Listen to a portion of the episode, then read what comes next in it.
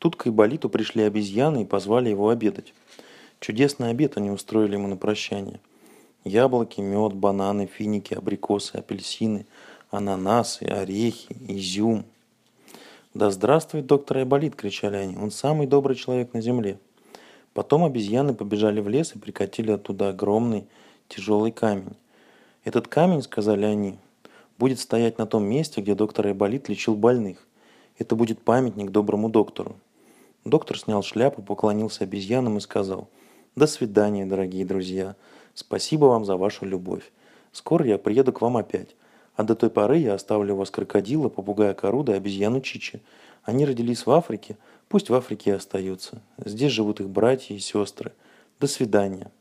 «Нет-нет!» – закричали в один голос и крокодилы, Коруда и обезьяны Чичи.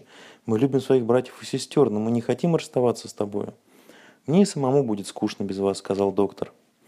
«Но ведь не навеки вы остаетесь тут. Через 3-4 месяца я приеду сюда и увезу, увезу вас обратно. И мы будем опять жить и работать все вместе». «Если так, мы останемся», – ответили звери. «Но смотри, приезжай поскорее». Доктор дружески попрощался со всеми и бодрой походкой зашагал по дороге.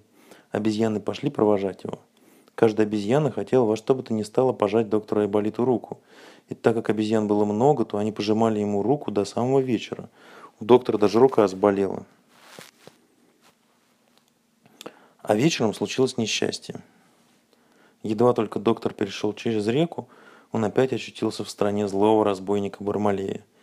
«Тссс», – прошептала Бумба, – «говорите, пожалуйста, тише, а то как бы нас опять не взяли в плен».